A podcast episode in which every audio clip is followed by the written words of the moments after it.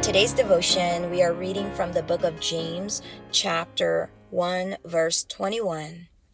Therefore, lay aside all filthiness and overflow of wickedness, and receive with meekness the implanted word, which is able to save your souls. Let's go to Colossians chapter three, verse eight, and see what this is referring to as far as filthiness and overflow of wickedness. Let's go to Colossians chapter three, verse eight.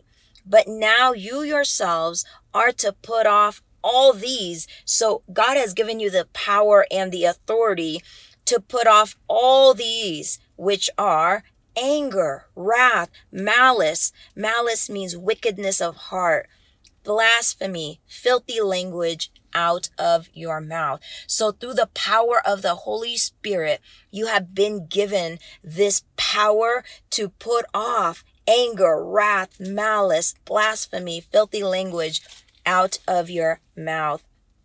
Let's go back to James chapter one, verse twenty-one. Therefore, lay aside all filthiness and overflow of wickedness, and receive with meekness the implanted word, which is able to save. To save means to protect, heal, make well your souls. twenty-two. But be doers of the word and not hearers only, deceiving yourselves. It's good to hear the word of God, but we must take action and implement it. That's why it says walk by faith and not by sight. We must take action in the word that we are hearing. Verse twenty-three, for if anyone is a hearer of the word and not a doer, he is like a man observing his natural face in a mirror. For he observes himself, goes away, and immediately forgets what kind of man he was. But he who looks into the perfect law of liberty and continues in it is and is not a forgetful hearer, but a doer of the work, this one will be blessed in what he does. Father, I just pray right now that the body of Christ, the believers, those listening right now to this podcast, would only be doers of your word, not just listeners of your word, but let them be a doer of your word.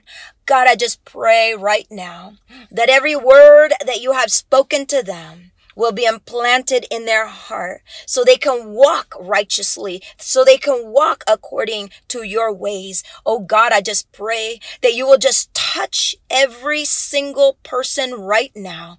Whatever that they're dealing with, I pray that you would just meet them right now where they are and teach them and guide them and speak to them, Lord God, on what they need to do in their lives. Father, I just thank you. We honor you. We surrender our soul to you, our mind, our will, and our emotions. Let every plans that we had, Lord God, let it be in alignment with your plans for us. For Father God, we know that your plans for us is always good and never evil. So Lord God, we just surrender it all to you. We commit this day to you. We love you, oh God. In Jesus' name, amen.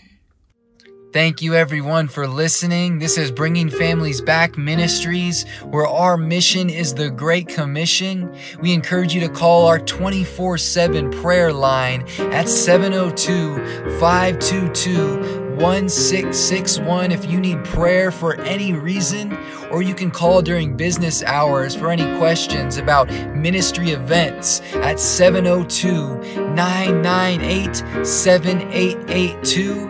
We encourage you to call us and ask about Sunday service, Bible studies, millennial Bible studies, worship, and other events here at our home church in Las Vegas, Nevada. You can visit us at bringing families back ministries dot com for more audio devotionals, Bible studies, soul fasts, and more. You can also visit Simply Uncaged Gifts dot com to get a personalized Bible and a vast array of other Christian gifts. Again, thank you for listening, and God bless you in Jesus' name.